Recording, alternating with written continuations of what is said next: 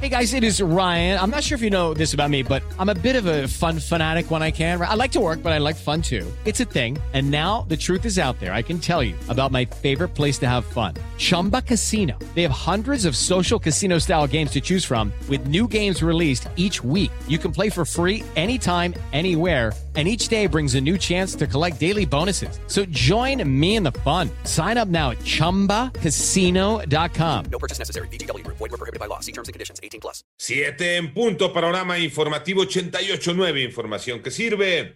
Yo soy Alejandro Villalvazo en el Twitter, arroba Villalvazo trece. Es miércoles diez de marzo. Iñaki Manero. ¿Cómo te va, Iñaki? ¿Cómo estás, Alex Villalvazo, Alex Cervantes? A todos los amigos de la República Mexicana, gran día para todos. En el panorama COVID, la cifra de casos de coronavirus a nivel mundial es de ciento diecisiete millones quinientos ochenta y siete mil seiscientos uno. De estos, unos sesenta y seis millones seiscientos cuarenta y cuatro mil ochocientos treinta y cuatro personas ya se habrían recuperado, pero recuerden que esto no es garantía. El número global de personas fallecidas por COVID diecinueve ya llegó a los dos millones seiscientos diez mil ochocientos sesenta y tres personas. Y el pasaporte COVID ya es una realidad. El primer país en implantarlo ha sido China, que de momento emite el certificado entre los propios ciudadanos del país para la realización de viajes nacionales. Este documento recoge tanto si el portador ha sido vacunado como si es negativo en COVID diecinueve. Hay otros países con esta misma idea, como en el caso de Singapur y de Israel.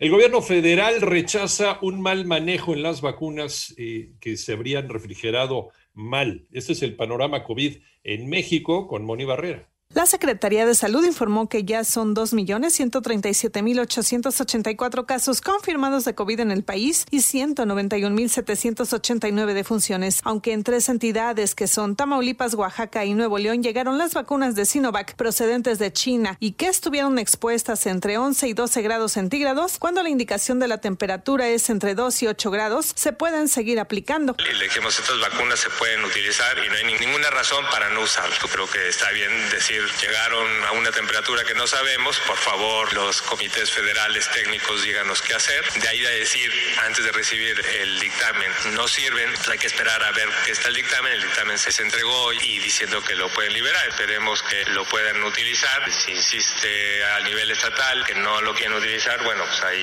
hay mucha necesidad de vacuna y la podremos utilizar en otro lugar, pero en principio la sugerencia es que se siga utilizando porque ya está allá en Nuevo León. Así lo dijo Ruy López, director general del Centro Nacional de Programas Preventivos y Control de Enfermedades. En ochenta y ocho punto nueve Noticias, Mónica Barrera. En el panorama nacional, el funcionario de la Auditoría Superior de la Federación responsable del reporte sobre la cancelación del nuevo aeropuerto internacional de Texcoco, Agustín Caso Rafael, negó que haya cometido un error en el cálculo de los costos financieros que dejó la suspensión de las obras, luego de que su trabajo denunciara un sobrecosto.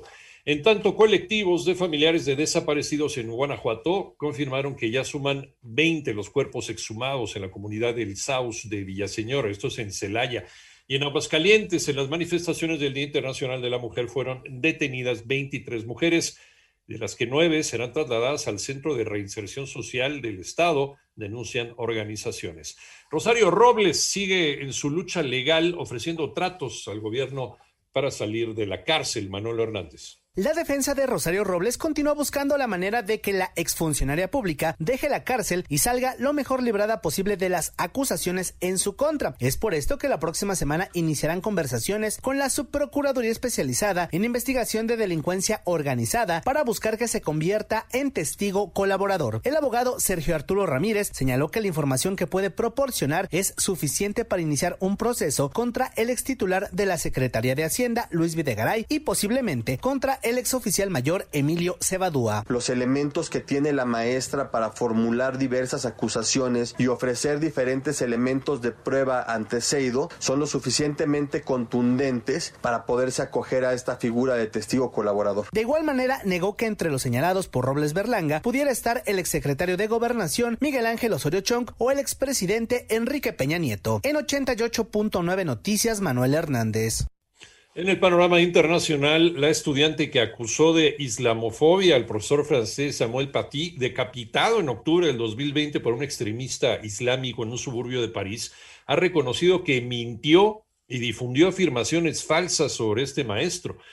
En tanto, en los Estados Unidos, el fiscal Seth Duchamp anunció su renuncia al cargo en el Distrito Este de Nueva York que llevaba de manera interna desde julio de dos mil veinte. Él era quien llevaba el caso contra el exsecretario de Seguridad Pública de México, Genaro García Luna. El presidente de los Estados Unidos, Joe Biden, mantendrá este próximo viernes sus primeras conversaciones conjuntas con los líderes de Australia, India y Japón.